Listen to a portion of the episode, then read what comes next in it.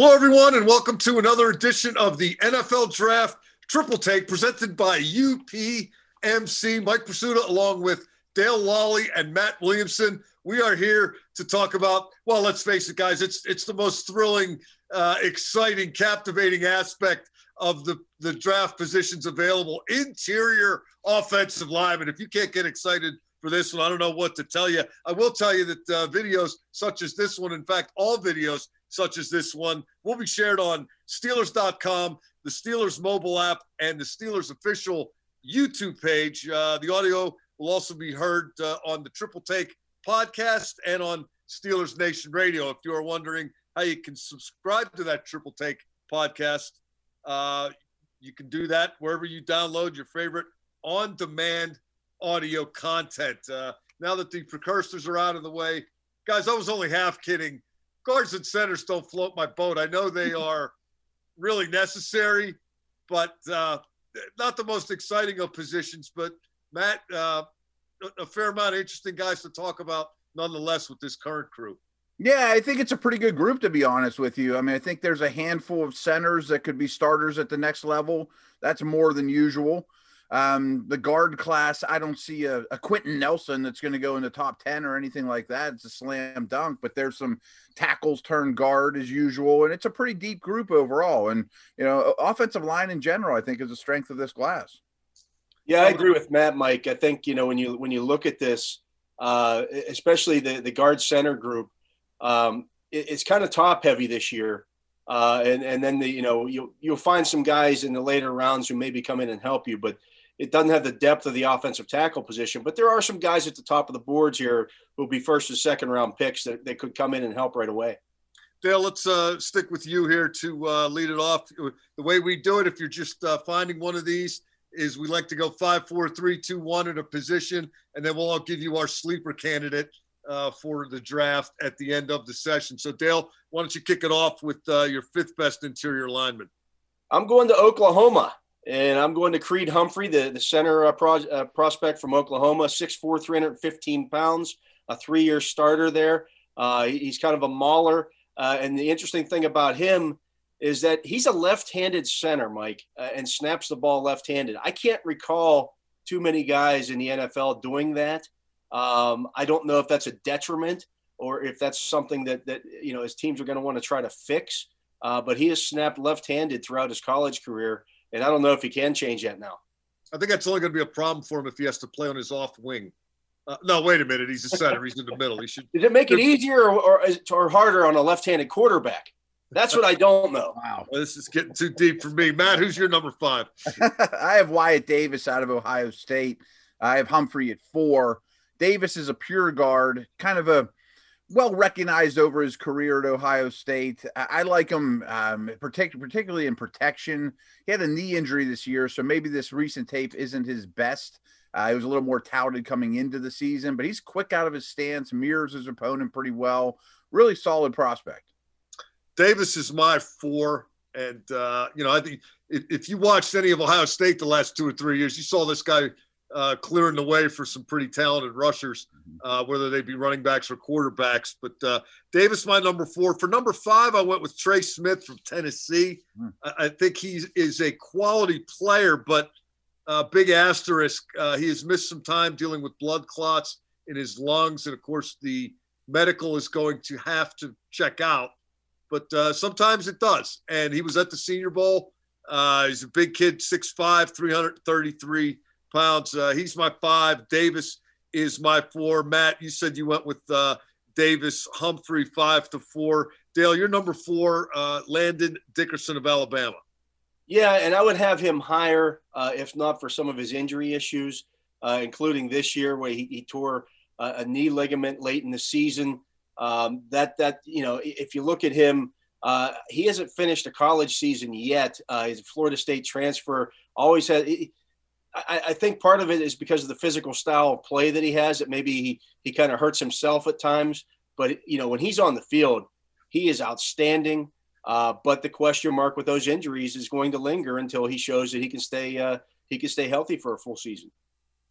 My number three is uh, uh sticking uh, with your Alabama theme, Dale. Alex Leatherwood uh, 6'4", 313, started a guard for the Tide. He started a tackle. Of course, he wants to be a tackle because that's where you make more money at left tackle. but I think he projects to guard inside. Matt, this guy has uh, quite a college resume, but uh, I was one of those people that watched him at the Senior Bowl and thought, well, is that all you got? I mean, I, I was I was kind of expecting him to wow me. I think he was more efficient than spectacular, but uh, I got him at number three, as do you.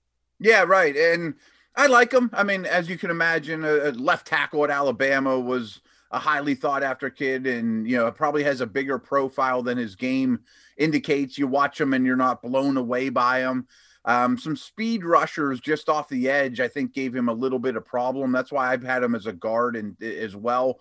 I'm sure he'll start his career at tackle and if he can't do it move to guard. I just think that's where he's best suited more of a phone booth mauler type than dealing with the speed off the edge Dale, you've got Leatherwood number three also, but he sure looks the part, doesn't he? Yeah, he does, and, and I know a lot of uh, a lot of fans are saying, well, you know, he should be a, a first round offensive tackle. You see a lot of mock drafts putting him at tackle. I, I agree with both of you guys. I, I, think he's better suited playing inside, where he can he can play to his strengths. And you know, if you're inside, you're not seeing as many of those speed rushers. Um, you know, he could be a really good football player for a long time if he kicks into guard. Uh, that doesn't mean he can't play tackle in the NFL. It just means that uh, you know, I, I think as you guys do that he's better suited to be a guard. And uh, Matt uh, has uh, Landon Dickerson at number two. Uh, Dale, you've got uh, Wyatt Davis, uh, the Buckeyes. So we've talked about those two guys. Yeah, one thing I'd like to say, add about Wyatt Davis, Mike, is that he's the grandson of Willie Davis. Yes, he is. so he's got some NFL bloodlines there as well. So, Hall of Fame bloodlines yeah, um, that's something that people uh, like to look at. My number two is uh, another guy who's played both guard and tackle, most recently tackle, but I think uh, he's going back to guard as well. That would be uh, Vera Tucker from USC. And I, uh, in my uh, intense study of him, I, I, did not get a correct pronunciation of his first name. Alijah. Alijah. Alijah. There you go. A L I J A H. Thanks for uh, having my back there. He he played tackle this year after playing guard last year, and it was only a six game season this year, so not the greatest of sample sizes, but uh, you know checks all the boxes. Very competitive, very athletic, uh, very physical. He's probably in just about everybody's top three. Um, uh, in some cases, a little higher than that. But Matt, you've got him number one. And uh, Dale, you've got him number one as well. Yeah, I mean, I, I like the prospect. I think you know if he were a tick uh, longer, um, you know, maybe he could play tackle in the NFL. And, and, who knows? Maybe some team will give him an opportunity to do that. But uh, kind of like uh, Alex Leatherwood when we talked about him, I think he'll be better off or better served kicking inside the guard. Yeah, we've seen some six four guys succeed at tackle, and he, you know, like Leatherwood, he might get his start at tackle, get drafted as a tackle, but probably settles in and his best spot is at guard. I really like his feet. I mean, he's a consistent player, but he's got really light, quick feet. I mean, as a, a zone blocking guard or even on the edge if he stays at tackle, he's a good prospect. For our purposes here, and since I can make these lists without putting my job or professional reputation on the line – I don't have to make the picks in the order that I say that. I went with uh, Landon Dickerson at number one because I, I, think he's a great story. And if he's healthy, big if, uh, there was a lot of talk at the Senior Bowl about how he kind of came to Bama and just became the leader of that group. And uh, when he got hurt in the SEC title game, all of his teammates went up and were consoling him on the bench. Uh, the respect he had among his teammates, the leader he became at Alabama. Uh, I think the guy oozes intangibles, and uh, that's a good thing to have if you're the center, if you're the guy running the show. Uh, something to keep an eye on. Uh, of course, the health is the most important thing, but uh, Landon Dickerson, I think, is going to play a long time in the NFL, and uh, I think he's going to be pretty. Might be the the first true center taken. No he, was my, he was my number two. I loved him. I, I didn't know where to put him medically. I mean, Dale mentioned he had him four because of the medicals. I'm not a doctor. I'm not going to pretend to be one, but man, you watch his tape, like both you guys said, he mashes people. He really enjoys it. He's big, strong. Some of those guys that are mashers get a little, you know, a little over their skis and trying to kill people. He does a pretty good job of staying in balance, and he, he sets a trend for the whole line. Matt, let's stay with you and get to the sleepers. Okay. Uh, my guy is, is from Illinois, Kendrick Green. I think there's a lot to work with here. I'm not sure if he's going to be a center or a guard. He's done both at the college level. Gets out of his stance quick. I mean, he also has some nastiness to him. Uh, loves to inflict some punishment, but I really like his get off. So I think there's a lot to work with with Green.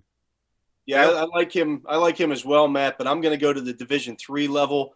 Uh, I'm going to go, and this guy's after the Senior Bowl isn't quite the sleeper that he would have been. But Quinn Meinerz out of Wisconsin Whitewater uh, didn't play in the Senior Bowl game, uh, but if you watch the practices, uh, you know he served up more uh, pancakes than IHOP. Uh, he was just putting guys on their back constantly, and this is a guy that is worth keeping an eye on. Yeah, if you're wondering who this is, if you didn't watch the Senior Bowl practices, you probably might or maybe saw some video or a still photograph of him wearing the Zeke Elliott half shirt over what is a pretty extensive Wisconsin Whitewater belly. Uh, he was interviewed. What do you expect? Uh, he, he, was interviewed. He said, "I don't have a six pack. I have a keg." Uh, there's video of him knocking down trees, pancaking trees. He's up in the wilderness uh, training, and he's uh, you know running through the woods and knocking over trees and carrying kegs around.